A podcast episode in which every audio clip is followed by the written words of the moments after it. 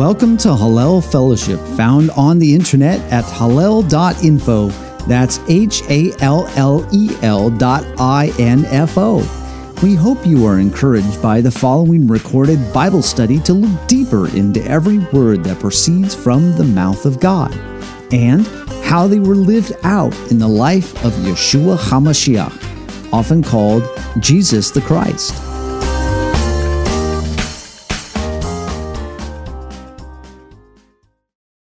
So our Torah portion for today is a Toldot uh, that correlates to uh, Genesis chapter 25, uh, starting in verse 19, and that goes through chapter 28 uh, through verse 9. And this is our our Torah portion just study today and read and discuss and see where it leads us.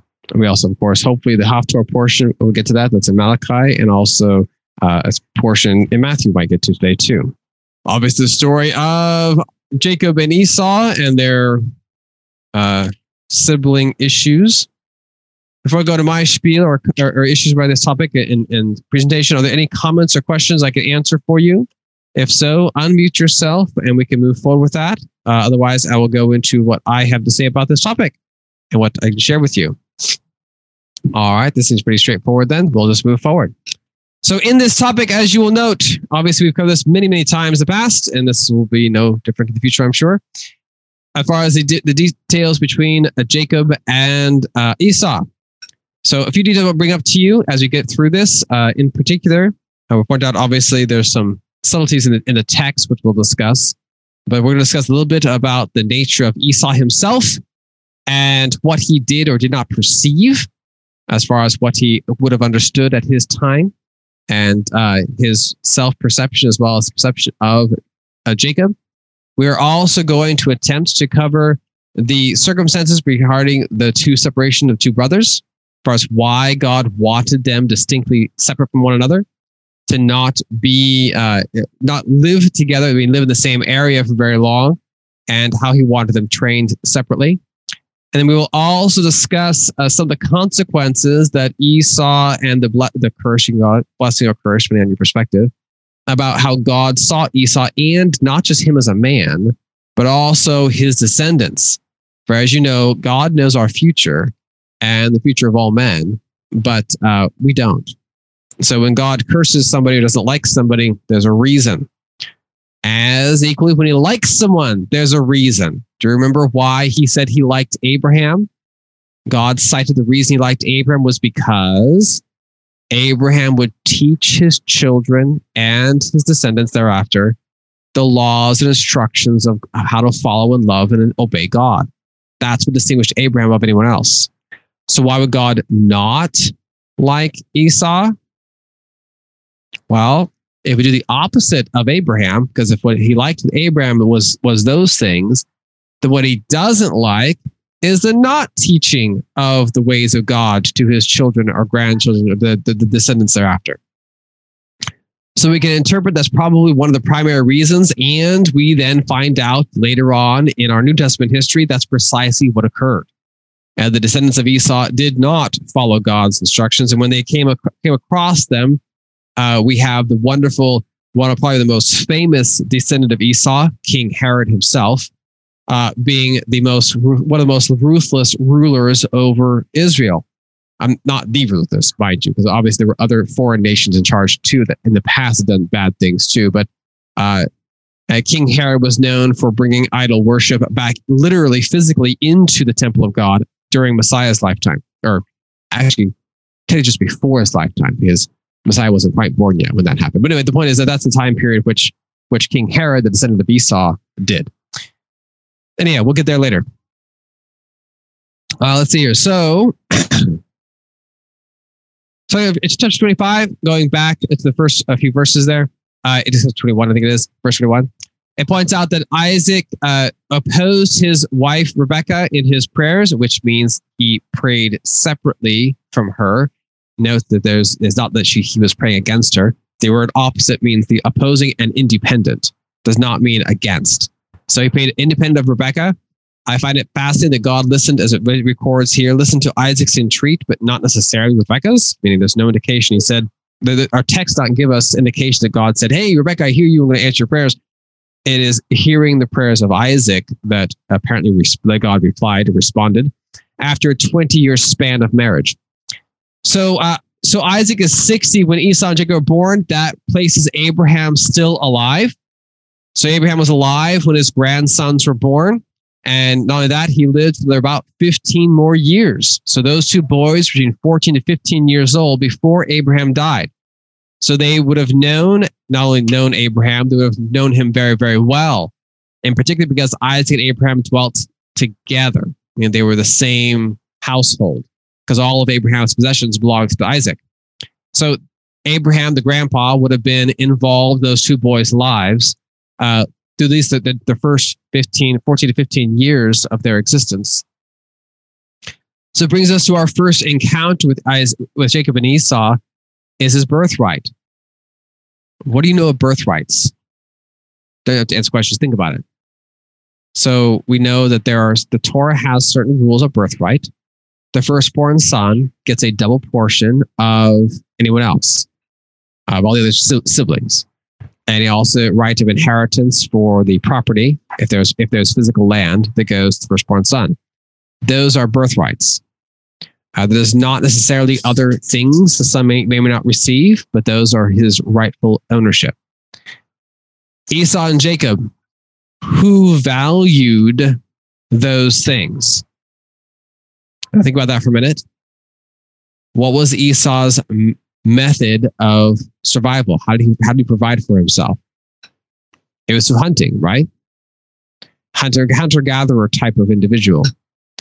Those possessions that he owns, as far as all the flocks and the herds and the, the servants, everything else that, that Isaac may, may, may have, those were not Esau's primary means of self supporting. His primary means were his own hands that did it. Now contrast that to Jacob.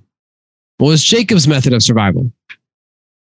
The opposite. He used all those things his father was blessed with in order to gain and improve. So that so we have a conscious of two boys. Actually, the boys are both men. The two men and how they used and valued those possessions. And we think at times, okay, they're just possessions, and they are. But in reality, who blessed Isaac and Abraham with those possessions? It was God. Now, God did not tell Isaac and Abraham, go hunt for yourselves. You will live off the land. He blessed Isaac and Abraham through cattle, herds, flocks, servants, that type of thing. And also with Isaac as farmer, as able to grow crops. Those are blessings that God gave to him. Those independent of his hunting on his own hands. Was Esau's method was not to value necessarily those items. Not that he hated them, didn't spurn them, didn't necessarily value them as much as Jacob valued them. So you have these two men that have two different viewpoints in their personal life, how they view their world and, and their existence. And it is important that we understand that with the birth, with it, with from, from the from the in the womb from Re- Rebecca onward, these two boys would have opposite ways of life, and opposite ways of life is a good thing.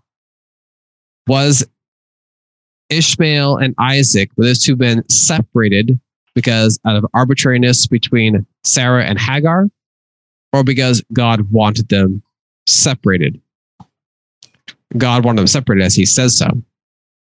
Well, the New Testament authors, as well as the text itself, implies that God is the one who said, Hey, this is right. Send Ishmael away. Because the blood the, the, the, the son of flesh shall not inherit the son of spirit, as we learned from our New Testament authors. Esau and Jacob are the same. So Esau gets sent away, so to speak, and Jacob said away, they need to be divided from one another. Esau, much like uh, Ishmael, would not inherit the same as Jacob. And God, of course, told Rebecca that when she was young, or when she was uh, pregnant still. Uh, let's see. So in this case, as we as we went through here, obviously Esau being his name, and, and Jacob, we've covered names before, uh, and and uh, as far as as far as the being Esau's name being completely developed and such, and Jacob being his heel grabber. I will point out in in chapter or sorry, verse uh, thirty two. Uh, Esau was not tricked out of his birthright. There's a trickery involved there. Uh, I want you to think about that for just a moment. Put yourself in Esau's shoes. You've been hunting all day, or you're tired, you're exhausted. Are you actually going to die? Mind you, you made it home. There are servants, there's your mom and dad are there, there are people there, there are provisions, they have food around. Do you truly believe you're going to die, or are you being melodramatic? Dramatization. I argue he knew he wasn't going to die. That's ridiculous. It's food. You can live a long time without food. Water, not very long, but food, a long time. He's not going to die. But he perceived the value of his birthright versus the value of food at that moment in time. He valued the food. So it tells us the mental state of Esau at that moment in time was the here and now, not the future. Future was not his concern. The here and now was. And that would make sense for someone whose livelihood is a hunter. What did I catch today? What will I catch tomorrow? How will I provide for myself from day to day, as opposed to one who plans long term. Have a longer term vision that measures out not measured in days, measured, measures in years or lifetimes. Someone who sees a long future is more valuable and in retrospect of their own life and people around them and considerate of the people because consider long term consequences, long term events, not short term immediate needs. And that is consistent with the separation between spirit and flesh. What is our flesh concerned with?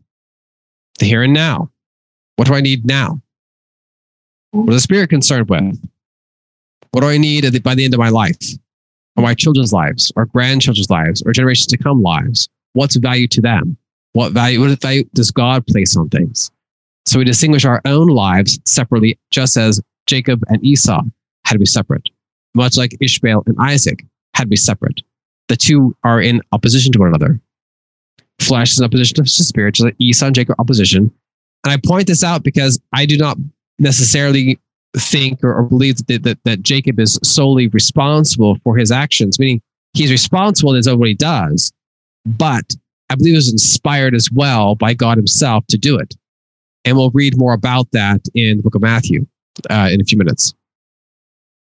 So Esau was not tricked out of his birthright, in my opinion. I don't believe he was tricked at all. I mean, he knew full well. He reasoned in verse 32, says, Look, I'm going to die. So what use of birthright? He reasoned the value of the of the bowl of food versus the birthright, and he weighed and chose the food over. So it was not a trickery. He wasn't uh, uh, uh, swindled into it. He knew full well. He decided and he made his decision. And they got up, and of course, as the verse ends in verse uh, 33 or 34, Esau thus devalued or spurned or considered worthless his birthright, as per what was going to happen that God had given to Rebekah in the message beforehand. So you go to chapter 26. We'll get to Matthew in a few minutes. Uh, God had, of course, explained to Isaac that the promise to Abraham is going to pass to, pass to him uh, it, to, to, from the land begin, of course, to settle it and such. So in verse 26, Isaac, we have interaction with Isaac and Abimelech. Same same Abimelech that, that Abraham, his father, interacted with. I assume the same one. There's no indications otherwise. Uh, maybe he's older or young, or much older by now, but it's also the same uh, commander, the whole the same guy that had come into Abraham's life uh, prior to Sarah's, prior to Isaac's birth, 60 years earlier, give or take. I don't see the exact age. I'm not quite positive. Anyhow, uh, so in this instance, we have obviously Isaac. There's a famine. He has to go find somewhere to survive. Unlike Abraham, Isaac is not permitted to go to Egypt. Now we discussed this in the past. There is no indication Isaac, at least we got from Abraham's life and when he was alive, that Isaac ever had the opportunity or the reason to leave the land. Because, in my Daniel H's opinion, Isaac was offered, symbolically speaking, as a sacrifice to God for that land. It is now his, so to speak, in, in a symbolic format, of course. He didn't actually die, but Abraham was willing to offer him. So, land being his, he bought it, so to speak, with his own life. He didn't actually die per se, but symbolically he did. and therefore it is now his. He's not, he's not to leave it, in spite of its weaknesses, including the famines. Let's go this a little bit quicker because there's something more important I want to talk about in Malachi, uh, in the nature of Esau as well as Isaac, but uh, sorry, Jacob. But in this process, uh, Isaac obviously goes through with Abimelech, and we, we know the story. I want to point out one thing to you the same old story. Oh, she's my sister. We've heard that before many times again, and we'll hear it again as we go through this uh, in the future. Um, note the response of Abimelech. He said, Oh, how dare you do such a thing? This is bad. You've got evil upon us. But then what did Abimelech do? He ordered, No one's allowed to touch you or your wife. Abraham and Isaac have been living in this territory for many, many years. They know the reputation of the Philistines. Did they just make this up? As in, like, do you think the Philistines just had never done such a thing before? Oh, no one's ever taken somebody, taken somebody else's wife? Well, you could argue that probably didn't happen, but I highly doubt it. Abraham knew the reputation of Sodom and Gomorrah, did he not? Yes. Abraham knew the reputation of the Egyptians. He knew the reputation of the Philistines too. Abraham knew what their reputations were, what their past practices were. When Isaac first shows up, what's the first thing the men ask? Oh, who's your wife? Oh, who's the girl? The first thing out of their mouth, who's the girl? He knows the reputation. He knows what they would do to him. Would they have killed him? Probably. Then we look at Abraham and say, well, Abraham just didn't have trust, didn't have faith. God was going to have him have children. Don't worry, yada, yada, yada. Yeah, you could argue that with Abraham, you can't argue it with Isaac. Isaac's sons were already born. So God no longer needed Isaac to live. So God said, Yeah, Philistines going to kill you, Isaac, to get your wife. So you can't stop it. So I will argue that the, uh, the, the order from Abimelech, the, the decree in verse 11, that no one's allowed to, to touch them, uh, it, it, it is needed because in an honest society, the decree would not be necessary. Meaning, in an honest society, a society which obeys basic fear of God, would you randomly go up and say, hey, that girl's pretty? Take out your knife, slaughter the man, and take her as, as, as your own wife? Is that your normal behavior? I hope not. that would not be a normal behavior. That's not a normal behavior. Then there's no reason for the man to fear me to go and take his wife, take my knife and slice his throat and go take his wife and go home. Well, however, if that was normal behavior, then that is a problem. And Isaac did have something to fear. So, of course, the king of Gerar orders that no one's allowed to touch him. And uh, it implies he himself may have had eyes on uh, Rebecca. I'm not positive certain, but we don't know for certain, but it's possible. But what's more interesting is the nature of the envy the Philistines develop against Isaac. Unlike Abraham, what was Isaac known for? His crops. Abraham was not a crop grower, he's not a farmer.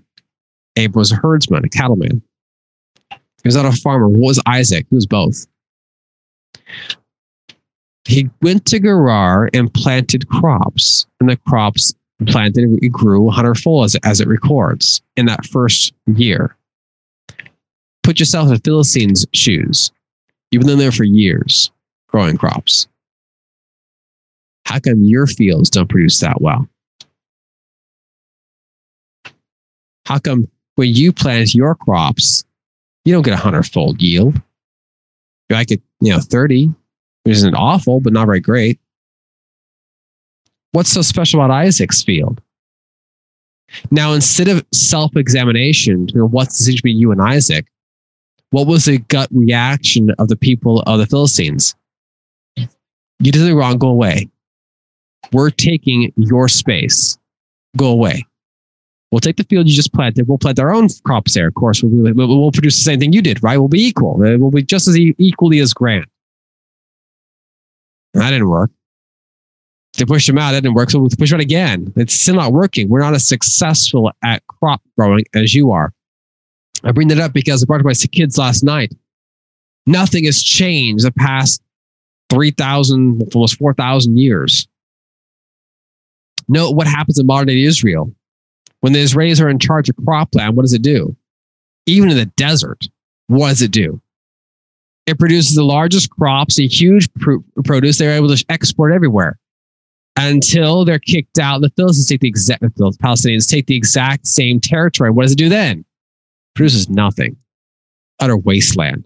Goes back to desert and trash and destroyed. And the, Pal- the Palestinians can't figure it out. How come it works for them but not for us? So if yeah, they, instead of reflecting why they perceive they can force it to happen, nothing has changed for nearly 4,000 years. Instead of self reflection, what is distinctly different between myself and the Israelites, or what's myself and Isaac? I'll just get rid of what who he is, get rid of him, and take his stuff, and that'll fix it. And it doesn't because they did not comprehend or were not willing to comprehend the distinction between themselves and Isaac. Why was God blessing Isaac just like he blessed Abraham? Why was this creator, this, this deity that Isaac believed in, why was it so successful while our Philistine idols were not? It's self reflection and examination and they weren't willing to do so. They, they forced their way. And did it work for them? No. Does it work for us? No. We just discussed this in the past. The uncomprehending mule.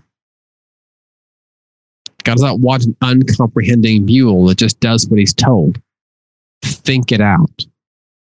Figure out the complex reasons. Put them together and figure out why something does or does not work. You have to understand that we are human beings created as image. The Philistines of his time were too. No difference. But they weren't willing to examine the reasons why. They they just take it. And they still do today. Just take it. It doesn't work. Once you take it, the blessings go away.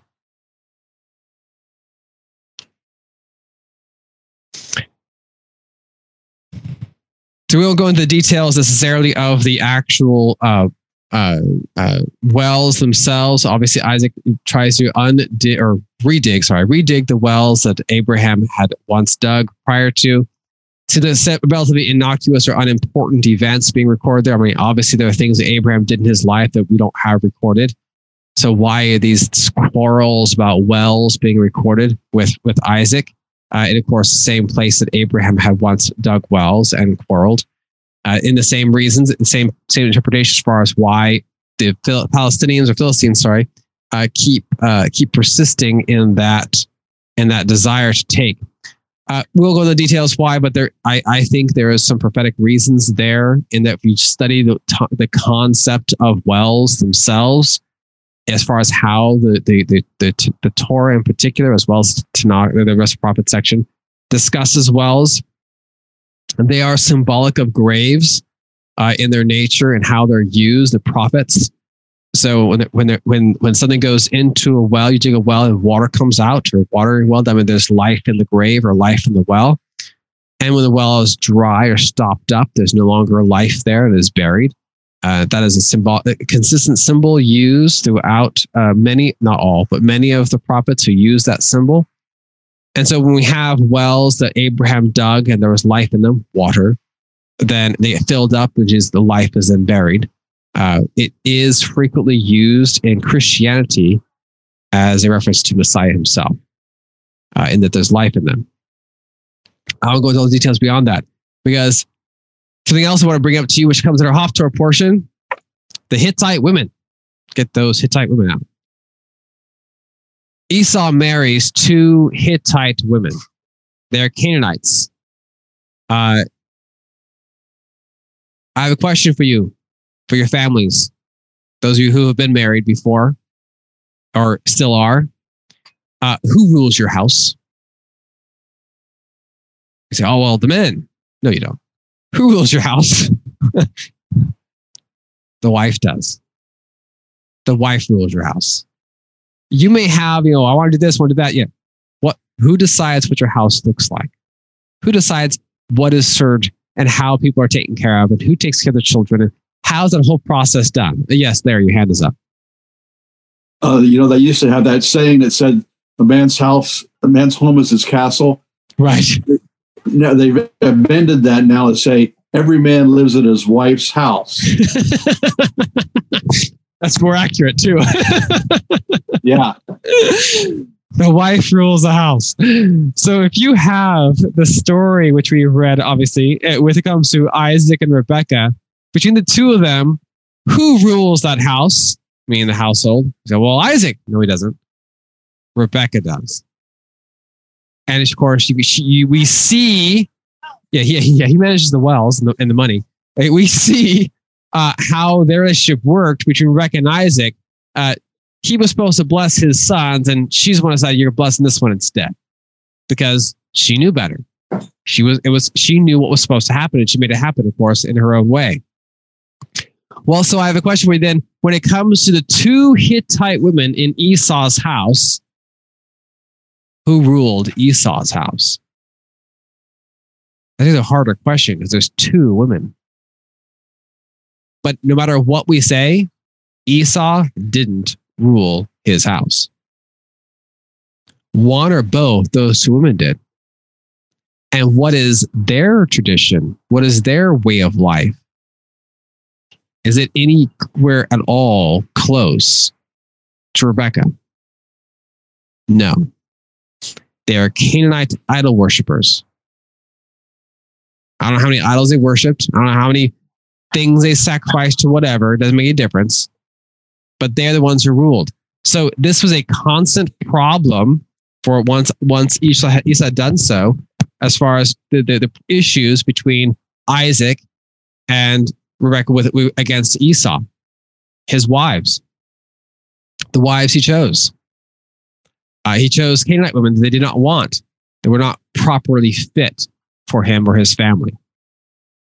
So in this instance, this this this problem that was between them uh,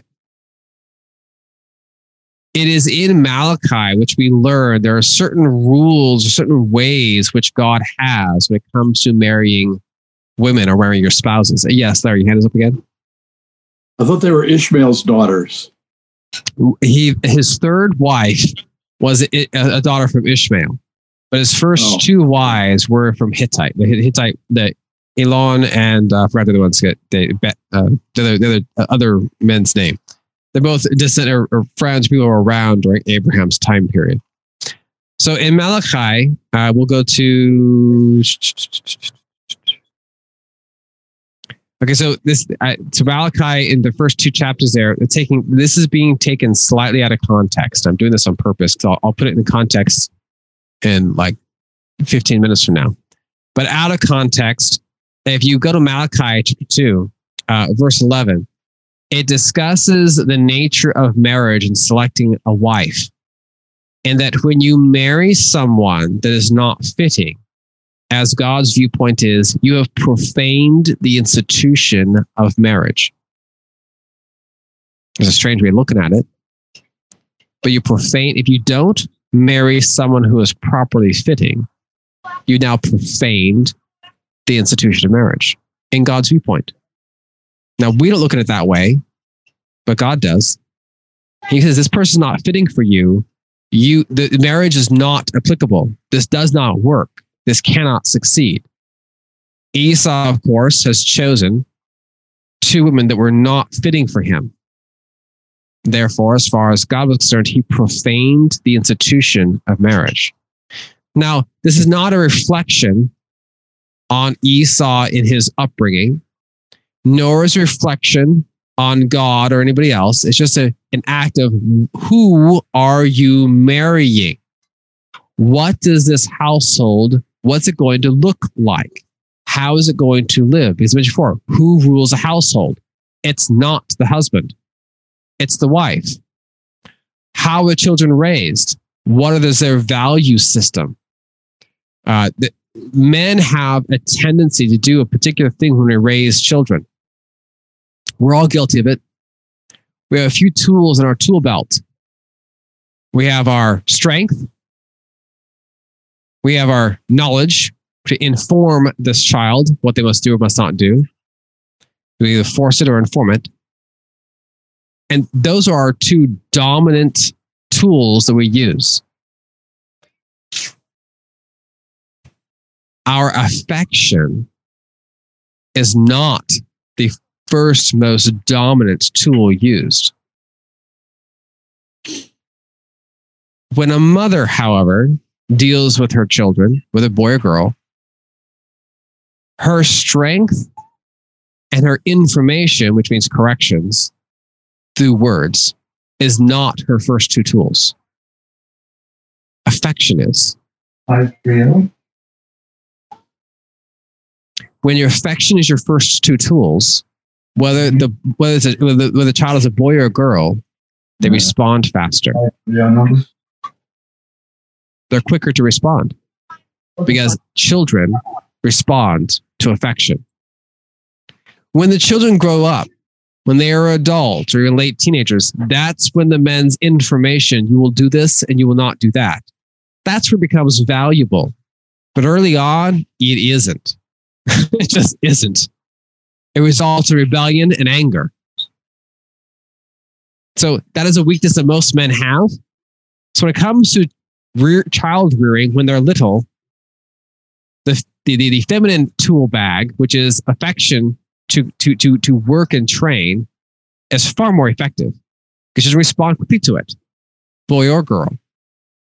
The information the men use isn't terribly valuable until they can actually apply it when full logic is fully there. You're looking at like teenagehood sometimes or, or, or later, but it may, it may vary from child to child, but uh, that's how it's supposed to work. So when it comes to daughters, the Het, daughters of Het that Esau has married, Esau's children, who are they going to respond to? Will it be Esau or will it be their mothers? Well, their mothers. Esau's out hunting anyway. Their mothers who they respond to first. So hence it is very, very important when you're selecting a wife and wives, when you're selecting a husband, to find one that is properly fitting. Else you have distorted and, as God points out, profaned in Malachi, profaned the institution of marriage, making it a disgrace. So in Esau's case, he has chosen two women that were not fitting for him or his upbringing, and therefore he has profaned the institution of marriage in the eyes of Isaac and Rebecca, as it points out, is a cursor, hurts her soul. She's not willing to live, per se, with this choice that Esau has made. So Hittite women is, is a problem. Uh, now, of course, as we as we as we continue on going through this process, we'll learn obviously by time chapter 27 shows up when it comes to blessing time. Isaac is somewhere around 120 ish years old, give or take 10 years. We debate on the exact age. Um, he's going to live for like another 60 more years. He's not actually at his deathbed, but he doesn't know that. He's just a blind old man. He's not sure how long he's going to live. Apparently, it's a very, very long time. His life must have been a lot, lot easier afterward. I don't know. Either way, so he's going to live a long time. He doesn't know that yet. So he's going to live for at least 60 more years, maybe even more, depending on the exact age he was when these blessings took place. Um, Esau, of course, is to go out to hunt and to earn his blessing. He's to go hunt your hunt your game to earn your blessing from Isaac. And uh, what does Jacob do? He has to lie to take the blessing from Isaac. Now, I want to point out again, Isaac and Rebecca were not ignorant fools. They both knew full well what God had spoken to Rebecca. I, I, I, granted, the text does not specify Rebecca told Isaac per se what God spoke, but the fact we have it written down here in our texts of what God said to Rebecca, she had to tell somebody. Somebody had to write it down. Whether Jacob wrote it down or, or Isaac wrote it down, but somebody had to have the information in order to give to Moses to write to record whatever was not recorded prior to that. So in this instance, uh, we have a lot of information that, but Rebecca apparently had, and I I would presume that she would not have concealed that from Isaac because that would be utterly foolish. And in particular, Isaac, his response to Esau's, "Hey, you got the wrong guy," his response indicates Isaac was fully aware of what he was doing and that he trembled with great fear, perplexity. He realized, uh oh, I planned one thing and it yet switched on me And I wasn't planning that. And I don't believe Isaac did that in shock of like, oh, I just had no surprise. I was just totally surprised. Since God has called the fear of Isaac, and Isaac is sitting here fear and trembling at this moment in time, who's Isaac afraid of? He's afraid of Esau? No. Is he afraid of, of, of Jacob? No. Is he even afraid of Rebecca? No. Who's he afraid of? God. Because he knew I tried to do something, but God said no. It wasn't supposed to be this way. So yeah, it's right. He would be afraid of God. So uh, this whole conversation, I won't go the whole conversation between uh, that happens to Esau and Jacob and and and Isaac Rebecca, the, going back to the blessings and such, and the and the goats and the skins and such. Uh, obviously, there's the, the whole purpose of this is to show a strong division between Esau and Jacob, which is important to do because they had a, God was driving a wedge between these two men, and it's important to drive that wedge because God is the one who does it. So, and as Esau concludes at the very end of that uh, that, that that that section, that he perceived he was tricked both times. He is lying to himself. The first time with the birthright, he was definitely not tricked. That was an outright conscious decision he made because he valued something far greater than the future. He valued the present. So I, Esau now has a distorted personal viewpoint, which he is self-distorted or self-delusioned, as far as when he was or was not tricked. With regards to obviously the blessing, yes, you could argue that was definitely being tricked of some form, and that he he was duped or tricked. And as Rebecca pointed out, may your curse be upon me, her, not him. So any anger Esau has toward Jacob, it is a divine work, so to speak, but it's divine work by God who orchestrated this whole thing, it's to be against Rebecca, like it or not. So I say it's divine work because we're going to jump to New Testament passage. Now, this passage is not uh, part, not it's, it's not talking about Esau and uh, Jacob in particular, but the concept itself. So I want to bring up to your attention. It's a who is responsible for these types of events. So go to Book of Matthew. This is our, our New Testament portion for today. Matthew chapter 10, uh, Matthew 10 discusses a, a persecution process, a division between families and between people, those who follow God and those who don't follow God, those who are listening, those who are not listening, and from families to families. This is the division we're discussing is Matthew chapter 10. Now, this is given in the context of Messiah sending his 12 disciples out the world and have them preach, preach the, preach the gospel and what they will experience now, note I bring this up in this context on purpose because the separation, the division between these men, meaning between Esau and Jacob, is a similar type of division that he refers to here for what they believe, because Esau and Jacob did not believe the same thing. So Matthew chapter 10, starting judge verse 16. Matthew 10, 16, it says, Behold, I am sending you out as sheep in the midst of wolves. Therefore, be wise as serpents and harmless as doves. But beware of men, for they will deliver you up to councils and will scourge you in their synagogues, and you will be brought before governors and kings for my name's sake, as a testimony to them and to the Gentiles. But when they deliver you up, do not worry about what or how you should speak, for it will be given to you in that hour what you should speak. For it is not you who speak, but the Spirit of your Father who speaks in you. Now, brother will deliver a brother to death, and father his child, and the children will rise up against their parents and cause them to put to death. And you will be hated by all for my name's sake, but he who endures the end will be saved. But when they persecute you in this city, flee to another one. For surely I say to you, you will not have gone through the cities of Israel before the Son of Man comes. A disciple is not above his teacher, nor a servant above his master. It is enough for a disciple that he be like his teacher and a servant like his master. If they have called the master of the house Beelzebub, how much more will they have called those of his household? They will do not fear them, for there is nothing covered that will not be revealed and hidden that will not be known. Whatever I tell you in the dark, speak and speak in the light. And what you hear in the ear, preach the housetops. Do not fear those who kill the body, but can, it cannot kill the soul. Rather, fear him who is able to destroy the, both the soul and the body in hell. Are not two sparrows sold for copper coin, and one of them falls and to the ground apart from your father's will? But the very hairs of your head are numbered. Do not fear, therefore, you are more valuable than sparrows.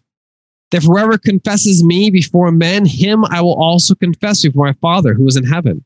But whoever denies me before men, him I will also deny before my Father who is in heaven. Do not think that I came to bring peace to the earth. I did not come to bring peace, but a sword. For I have come to set a man against his father, a daughter against her mother, a daughter in law against her mother in law. And a man's foes will be those of his own household. He who loves father or mother more than me is not worthy of me. And he who loves son or daughter worth, worth more, more than me is not worthy of me. And he who does not take his cross and follow me after is not worthy of me either. He who finds his life will lose it. He who loses life for my name's sake will find it. That portion of Matthew 10 uh, I mentioned before is taken in the context in the context of when he dished it out was to his disciples. But the idea itself, I want you to contemplate. Who is responsible for setting mother against daughter and son against father and brother against brother? Who is responsible for that? It is not the people themselves. It is our God. So we have Esau against Jacob or Jacob against Esau. Who is responsible for that division? God is. God is doing it. We say, but that's not right. That's not fair. They, they, he was a good man, blah, blah, blah, yada, yada, yada. Any excuse you can come up with. God wanted them divided up. He did not want them to grow and continue together. They were divided, divided up when they were infants, before they were born, divided up when they were in their youth, divided up in their adulthood, and then physically divided up over a long period of time as they grew and became men, and of course, obviously had children of their own. Their children remained divided up. God wanted them separate. The person responsible for doing this is God Himself. And what's His reason for doing it? It's for His sake. It is not for the sake of Jacob, nor is it for the sake of Esau, nor for the sake of Jacob's descendants. It's for God's sake. He's the one who wants it done because it benefits him and what he wants done in the world and these men's lives. This division was not done necessarily for Jacob and his own personal well being, although Rebecca implies that and she's, she's concerned about Esau killing him. God wanted it done because God wants his name to be great. And We discuss our father Abraham and Isaac and Jacob. But what makes them so distinguished, distinguished men is our God that chose them amongst all others. Their greatness is not their own. It's our God's greatness that made them great. That's the same problem the Philistines couldn't comprehend when they kept pushing Isaac out. They couldn't comprehend it is his God that makes him great, not him. So God pushes away and God brings in close, not men. That's that, what it's really is important to understand the distinguishing there. Uh, we're going to continue on a little bit before we go into Malachi, which Malachi has additional information about the same topic, the same problem that God is doing this and he knows what he's doing. So, as I mentioned before, uh, it, this whole idea that Jacob tricking uh, Isaac about how bad it was or how, what, what negative uh, connotations came from that. Uh, in 28, Isaac has accepted it. Actually, technically 20, 27, he accepted it when he started fear and tremble. But uh, 28 indicates that Isaac has realized or uh, consented the fact that Jacob got this and he deserved it.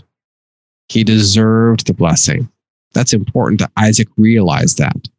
That he know that this blessing was rightly given to the proper child. 28 discusses that. So 28, uh, the, it's only, only a few verses there discuss this topic. It says 28 says, so I, this is verse one. So Isaac summoned Jacob and blessed him. Mind you, this is after this whole tricking thing with the whole goat and the, the and, and, and the smelling and the feeling of his of his hands. He instructed him and said, Do not take a wife from the Canaanite woman, meaning do not follow the, the shoes of your brother Esau. Bring this up to you, don't forget. Esau did not know Sarah, nor did Jacob. Esau and Jacob only knew Keturah, which is Abraham's second wife. That's whom they knew because he had remarried after Sarah's death. Keturah was just another Canaanite woman in the area. So it did not necessarily seem counterintuitive for Esau to have married a Canaanite woman, just like grandpa did. What's the difference?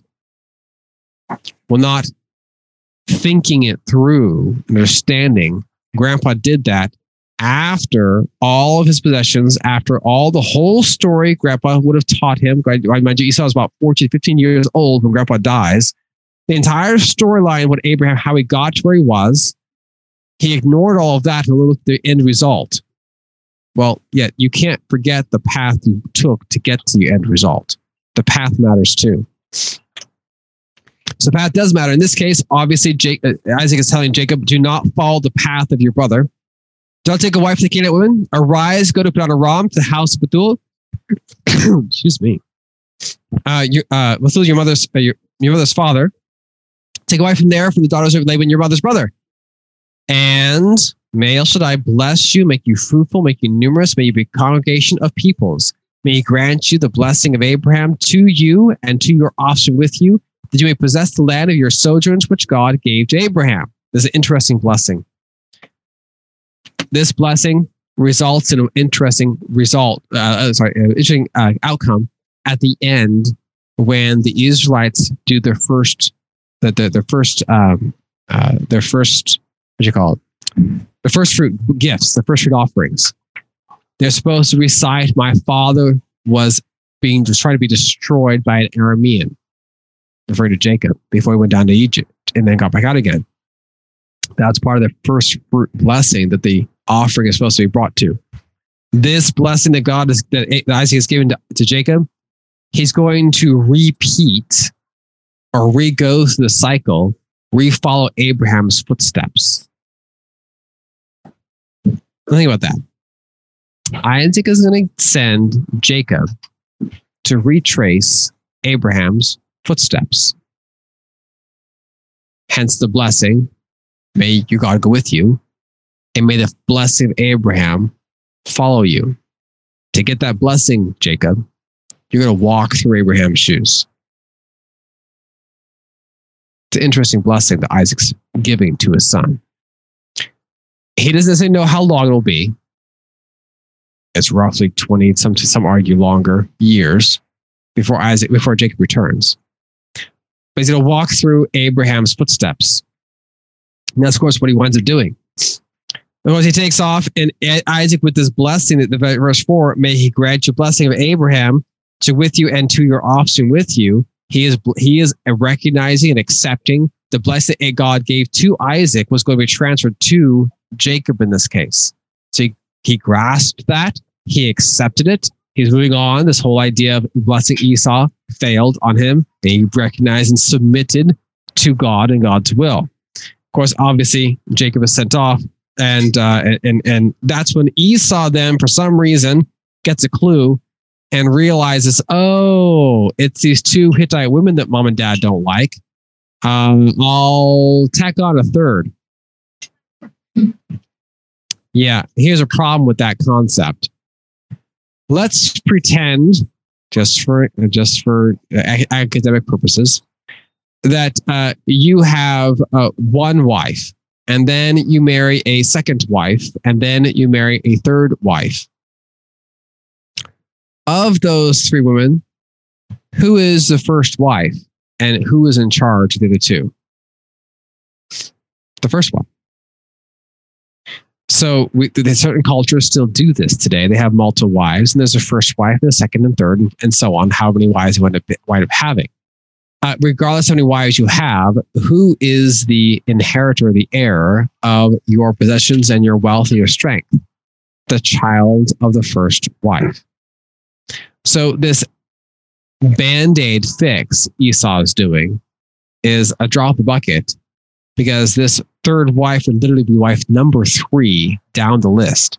She will not be in charge of anything until the first two die. That's not going to happen anytime soon because apparently most of these men seem to outlive their wives anyway. I don't know why they just did. Uh, yeah, so that it, it, was it was a paltry uh, attempt at of Esau to try to win over good graces with mom and dad. Uh, it's not terribly effective and somewhat pointless. It's a band aid fix.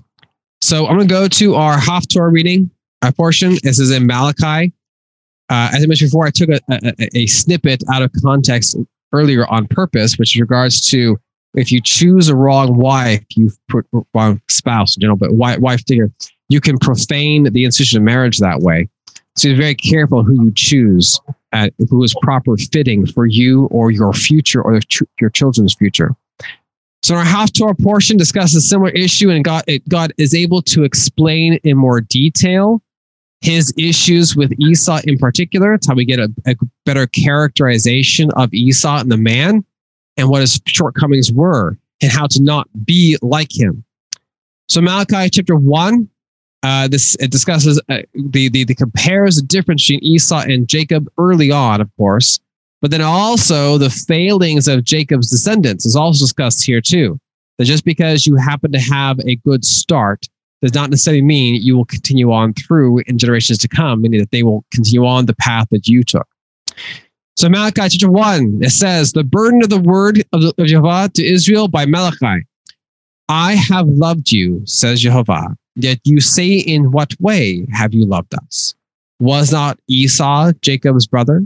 Says Jehovah, Yet Jacob I have loved, but Esau I have hated, and laid in waste his mountains and his heritage for the jackals of the wilderness. Pause. When you discuss the concept that Jacob I have loved, but Esau I have hated, the term hated, um, we, in English, we have basically one concept of hate uh, the idea of just utter disgust and cannot stand and wish destruction upon. Uh, while in, in Hebrew, there's, there's far more subtle ways of determining the word hate, um, in that you may happen to dislike or you may happen to be against someone or something. You can hate it if you're against it. So it, either way, it works. It, it, it, works the same process, but the, it is far more subtle than, than in English, which we use the term hate. Continue on. So in this case, well, Esau, of course, I've hated. Even though, verse 4, even though Edom, refer to Esau, has said, We have been impoverished, but we will return and build the desolate places. Thus says Jehovah of hosts. They may build, but I will throw down. They should be called the territory of wickedness, and the people against whom Jehovah will have indignation forever. Your eyes shall see, and you shall say, Jehovah has magnified beyond the border of Israel. Pause again. This seems somewhat harsh. Uh, Edom, uh, well, we'll just re- we'll rebuild it. You destroyed us, God. We'll just build it up again. Okay, Esau, go back, Esau. Oh, mom, dad, you didn't like my two wives. Well, I'll just have a third one, and then you'll be happy. Again, that's not how it works. You can't go back and fix the script you made. The screw you made was a, a self-willed screw up. And guess what? It comes with consequences. So in this case, it is okay, God, you destroyed my land and, and impoverished me. Well, I'll just rebuild it and it will be fine. I say, no, you won't. I'm going to destroy this as well. I'm against you, Esau. I'm against you, Edom. Verse 6 A son honors his father and a servant his master. If then I am the father, where is my honor? And if I'm a master, where is my reverence? says Jehovah of hosts. To you, priests who despise my name, yet you say, In what way have we despised your name? You offer defiled food on my altar. But say, In what way have we defiled you? By saying, The table of the Lord is contemptible, And when you offer the blind as a sacrifice, is it not evil? And when you offer the lame and sick, is it not evil? Offer it then to your governor. Would he be pleased with you? Would he accept you favorably? Says Jehovah of hosts. But now entreat God's favor that he may be gracious to us while he is being while this is being done by your hands. Will he accept you favorably? Says Jehovah of hosts. Who is there even among you who would shut the doors so that you would not kindle a fire on my altar in vain? I have no pleasure in you, says Jehovah of hosts. And pause there for a minute in the middle of this this this, this section. This section. We're discussing issues, and these were were the priests that they are descendants of Jacob, of course, and in particular the tribe of Levi. And they are choosing to use obviously profane items for offerings. We understand that they're off, not offering a quality; they're offering a quantity or cheap stuff that doesn't cost them anything. So the idea is that they'll offer this, but they would not do it to obviously to men.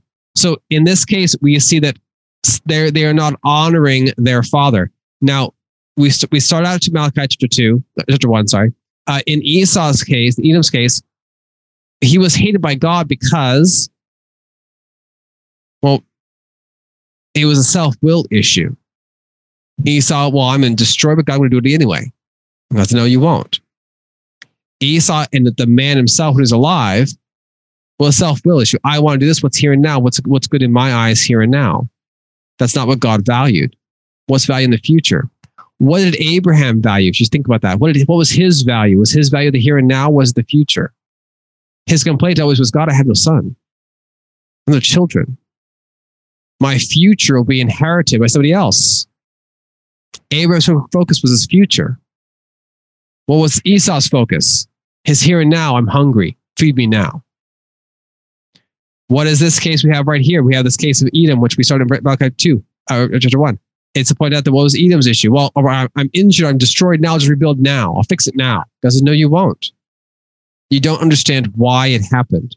And of course, he goes here, the, the, the, the they are not honoring Jacob's descendants, that is, the, the, the priests don't honor their father because they're focused on the here and now. Well, I gave you animals. Here they are. Here's some blind ones, lame ones, whatever. Just, just, just, just appease God, and God's good now. It doesn't work that way. You're not focusing on your future. You're focusing on the here and now. That's not the goal. The goal is your future. The uncomprehending horse is not valuable.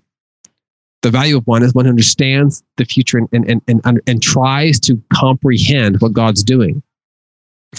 Now, these same people with the here and now would not have offered those same offerings to their governor because the governor would have killed them for it. Because the here and now in that instance mattered, but the here and now in God's did not. That's laundry. yeah. So, uh, you want to hear it says, uh, so it had no pleasure in you. Uh, that was, uh, I just lost my place here. Ah, right. Verse uh, 11.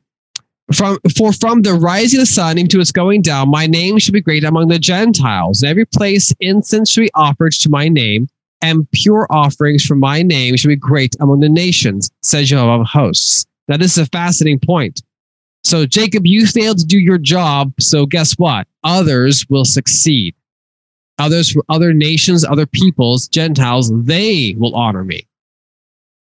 Not the same way, mind you, they can't offer offerings per se, but they can they can honor God in the the the, the, the prayers they offer. They give what they can offer, their incense they can offer. They offer their God. This is also equally important on Esau's case. So Esau get gets booted out. Tough luck, you're on your own. But what can he still do? Even in his circumstances, he can still honor his God. He can still return not to his former status, but he can return to following his God's instruction, how to live what he can do now. There's always a consequence to every action you do. You can't fix or make the consequence go away, but you can make the consequence of less effect, effect, effect, less effect. If, if you if you care for, take care of what you're doing and how you're doing it. He points out here, Malachi, the Gentiles will comprehend and they will do what Jacob's descendants failed to do. They will follow suit. They'll pay attention. They'll do right. And that's good. But you, verse 12, profane it in that you say, The table of the Lord is defiled, and its fruit is food, it's contemptible. You all say, Oh, what a weariness, and you sneer at it. says Jehovah of hosts. You bring stone, the lame, and the sick, that you bring an offering. Shall I accept this from your hand, says Jehovah? But cursed be the deceiver who has in his flock a male and makes a vow, but sacrifices the Lord what is blemished. For I am a great king, says Jehovah of hosts. My name is to be feared among the nations. Chapter, chapter 2. And now, O priest, this command is for you. If you will not hear, and if you will not take it to heart to give glory to my name, says Jehovah of hosts, I will set a curse upon you and I will curse your blessings. Yes, I have cursed them already because you do not take it to heart. Behold, I rebuke your descendants and spread refuse on your faces, the refuse of your solemn feasts, and one will take you away with it. Then you shall know that I have sent this commandment to you, that my covenant with Levi may continue, says Jehovah of hosts. My covenant was with him, one of life and peace, and I gave to him that he might fear me. So he did fear me and was reverent before my name.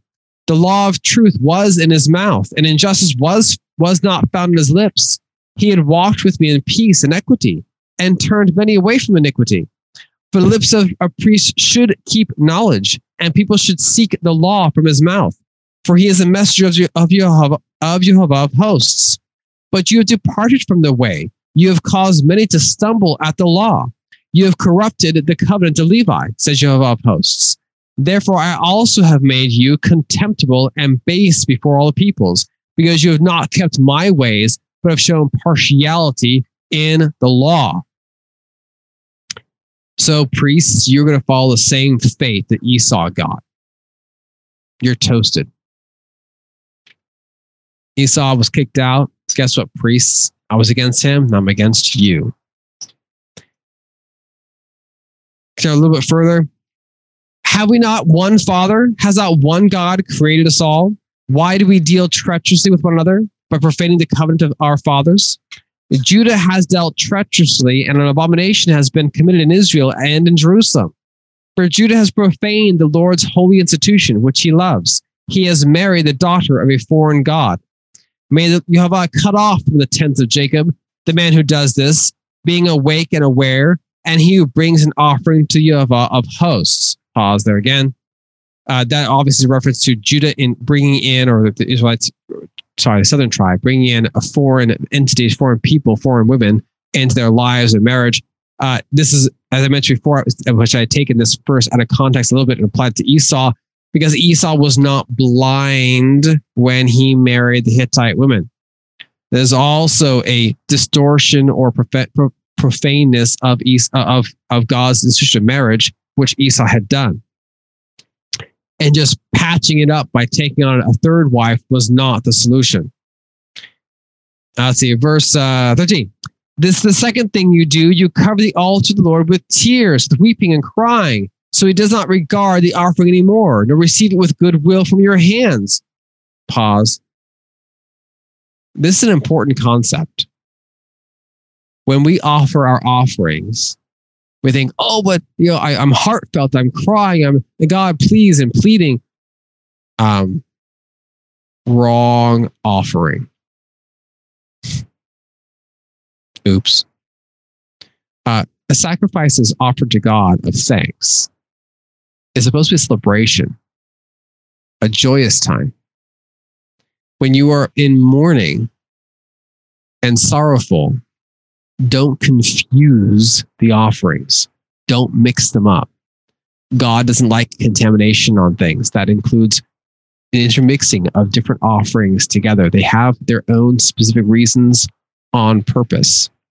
Much like it's not like the worship of foreign gods mixed with his worship, he doesn't like his own offerings mixed up.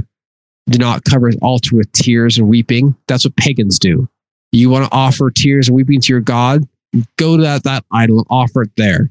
That's not how our God works. Our God is not interested in your tears and in, in, in offering of your, of your, of your weeping. He's interested in you and what you've done and what you will do. It's a determined method. I'm going to do this, God, because you said to do this. This is where I'm doing it. You're paying attention to what you God asked. Again, you're not an uncomprehending horse. Or, or a mule, horse or a mule, correct. The, the phrase actually is, is a mule. Where was I? Oh, verse 14. Yeah, you say, for what reason? Because the Lord has been witness between you and the wife of your youth, with whom you have dealt treacherously. Yet she is your companion and your wife by covenant, by agreement, but did not make them one, having a remnant of the Spirit. Why one? Because God seeks godly offspring. Therefore, take heed to your spirit. Let none deal treacherously with the wife of his youth.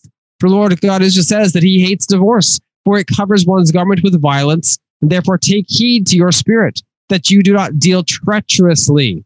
Pause again. The value that God saw in Abraham, and in particular with Sarah, between the two of them, was that Abraham would teach his children to follow his God. Godly children. That was God's objective. That's what he saw in Abraham.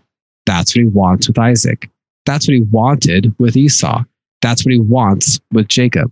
Godly children. That's the point of this covenant agreement marriage. Godly children. Do that and you'll do well.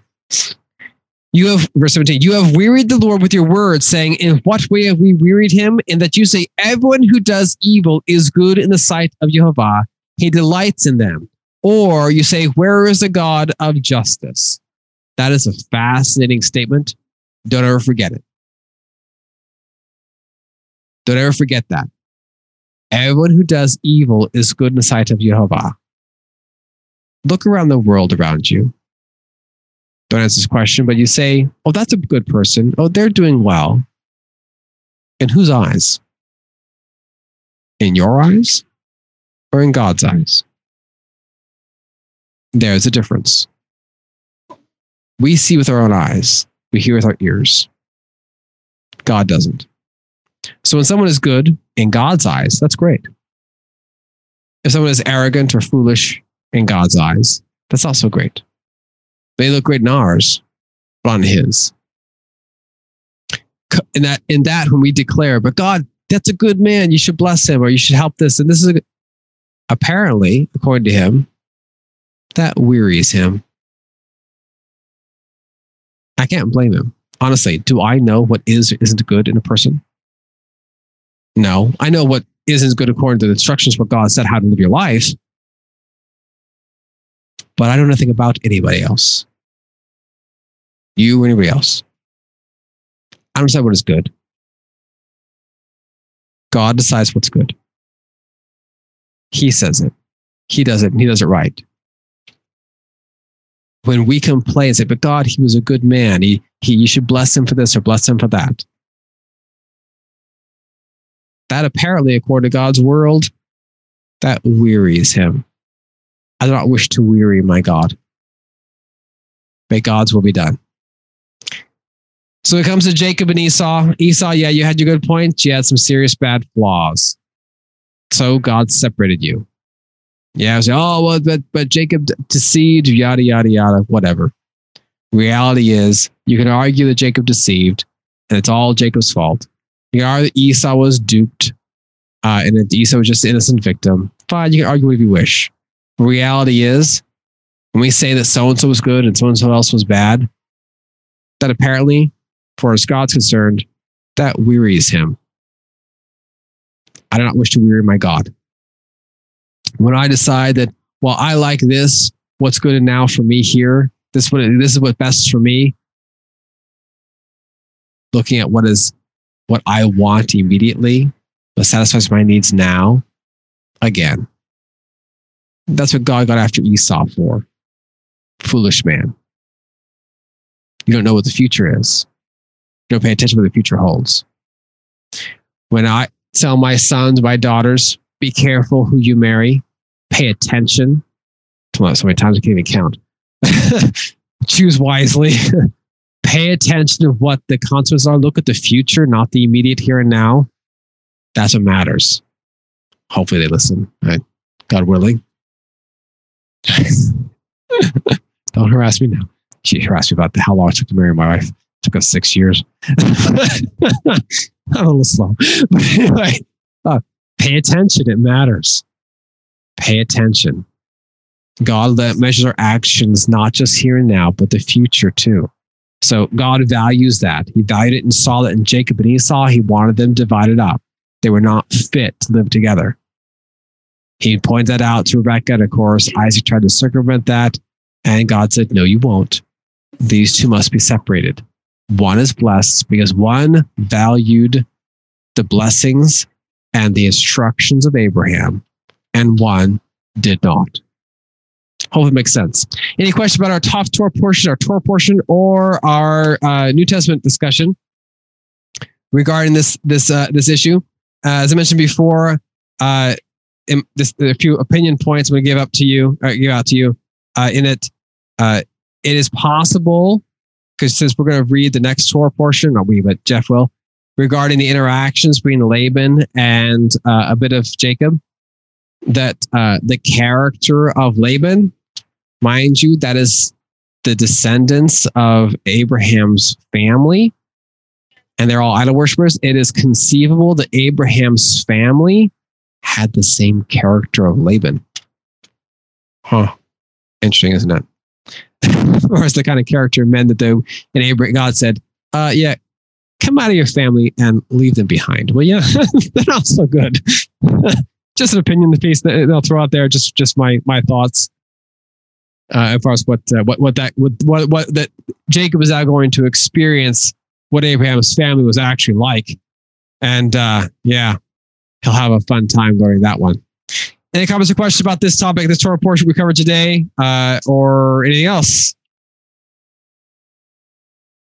I'm done early. That's great. A few times I've done early. My kids will be happy.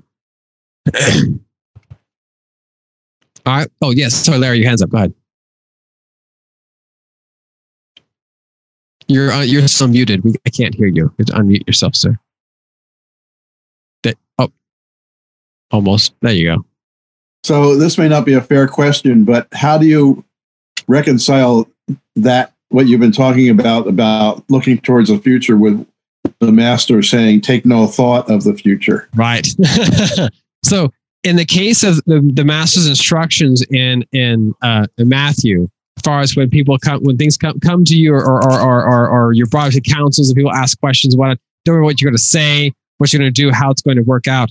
Note he did not specify about uh, who, or, sorry, how you conduct yourself in your own personal life, meaning what laws you do or do not keep, or did he specify uh, how to not marry someone or how to marry someone? Because all those topics were already discussed in our Torah. So when I'm referring to take pay attention to the future, in the case of the Torah, is discussing the life you have at your home. The master's instructions there discuss what's going to happen in that he, when he makes a division in your home with what is right versus what is wrong and divides them up. He's, he is pointing out in Matthew 10 the reconciliation of those two individuals, a brother to brother, or father to son, or mother to mother, or, or mother to daughter, or whatnot. The reconciliation is not listed in his instructions because it's not ours to do. So it's not not so that I concern myself with. We're discussing with my children and what I how I raised them, or how God or how eh, sorry not God how Isaac and Rebecca tried to raise their sons.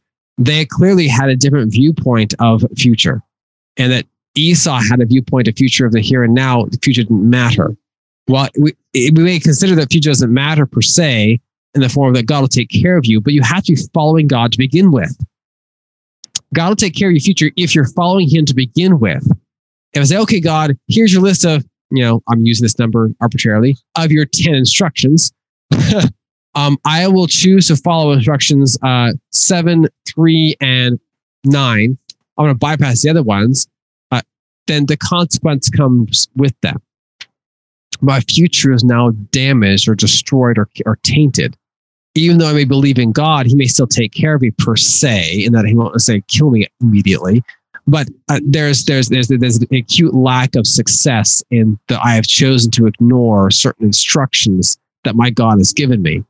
In this case, Esau chose to ignore certain instructions that his parents, his grandfather would have given him, far as how to live your life properly. Jacob, on the other hand, did not. So they followed the instructions that God commended Abraham for, that Abram would teach his children and grandchildren accordingly. And God would say, Good job, Abraham. And of course, Jacob follows suit and follows the same instructions to, to within reason. We don't know all the details. Um, but Esau, the hand, said, Esau says, forget you. I don't need your instructions.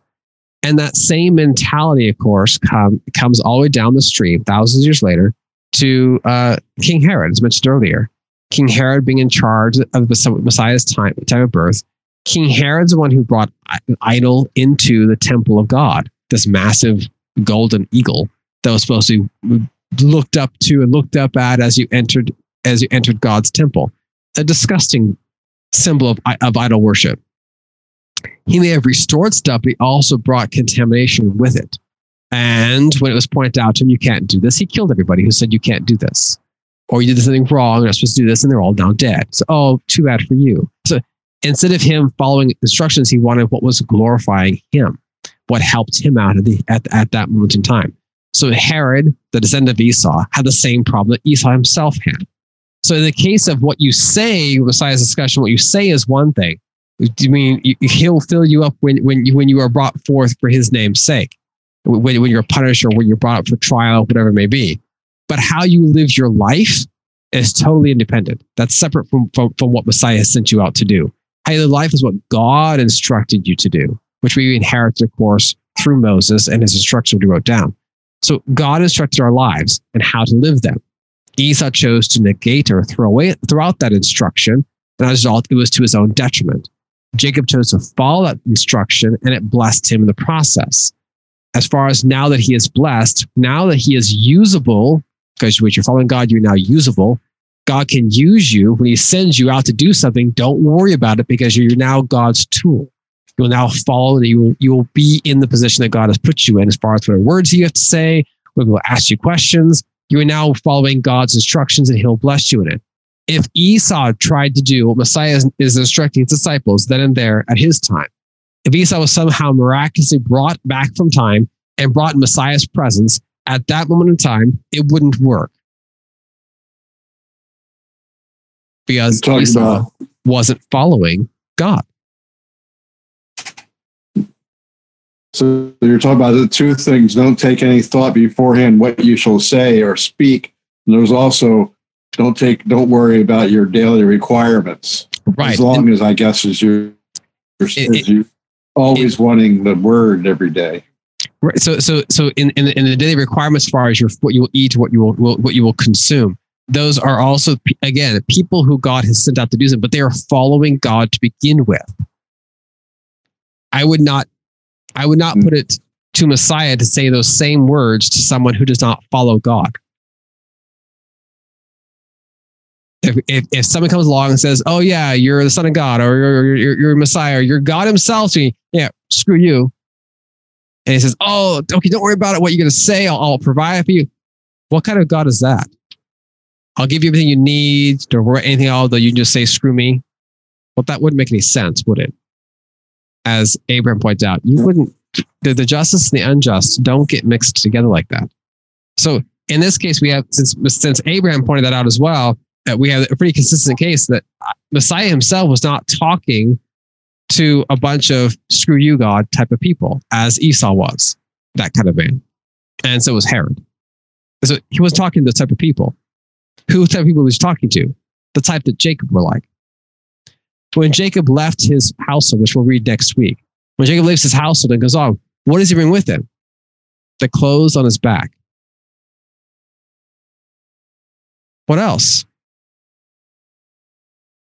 I don't know. Nothing else listed. He sleeps on the ground on a rock. There's no tent. There's no no no no no, no provision he brought for himself. He may have brought us a little food here or there. We're not sure but nothing else. He just ran. Was he concerned about the food to take care of and all the all his provisions and all his needs?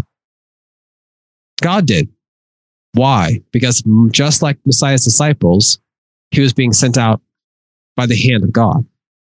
As a God will provide for him.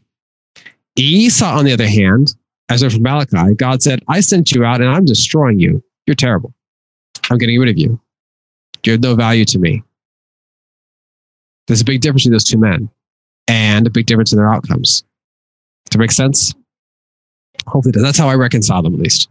Any comments or questions is regarding this topic? There, yes.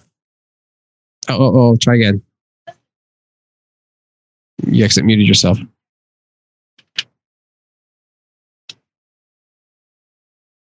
Who are you talking? Yeah, you, yeah, you, you had muted yourself again and you started to speak. So I wasn't sure what you, what you were going to say. Go ahead. Oh, yeah, because I thought that probably I was finished. But does is it the scripture say that he sent him away with with riches to give to to buy his wife? Uh, and he- How with, Jacob? When, uh, when uh, I- yeah, No, Did they, didn't they give him a bunch of stuff so that he can, then he got robbed of it? No. nope, nope, uh-uh, not for Jacob. Nope, he was sent out with nothing. I, I like to say, they may have sent him some food. I mean, yeah, it's a long walk, a very long walk. I imagine maybe they, maybe they gave him a map. You know, follow this route to where here's the here's the the instruction how to get there. I don't know. Maybe he had a piece of paper with a map on it, map, map in it. But he would have traveled most likely traveled from town to town. Could have bought some food along the way. Not positive. He didn't seem to stay in the towns. He didn't stay stay in the outskirts or away from them for the most part, uh, so- which is probably a good thing.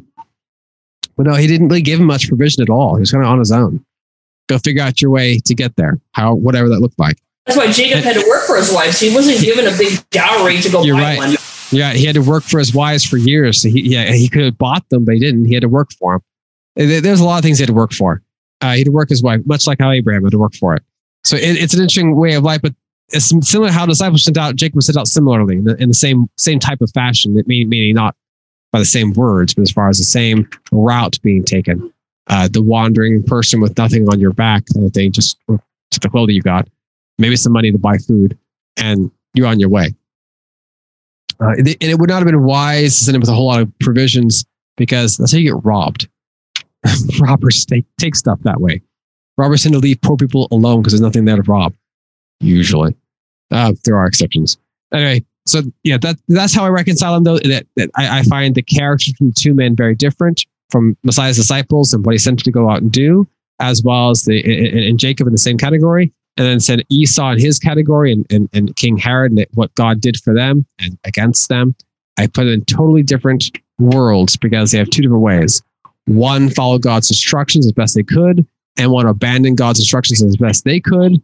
And as a result, their outcomes were very different. Um, they may have been descendants of Abraham in, in, in their in their biology, not descendants of him in their way of life. And that way of life is where God was measuring. Any questions or comments regarding this topic? All right, we'll go ahead and close the prayer then. Oh,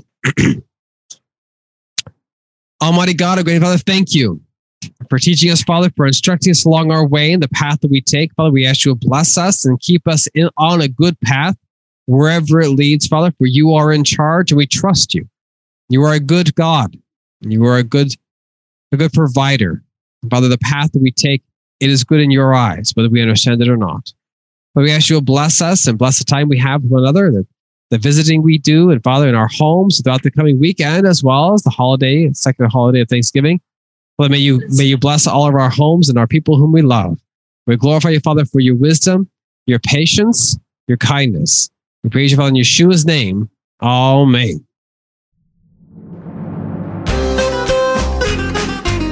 You've been listening to a discussion at Hallel Fellowship. If you would like to hear more discussions or if you have any questions, visit the website at hallel.info. That's H A L L E L dot I N F O. Hallel.info.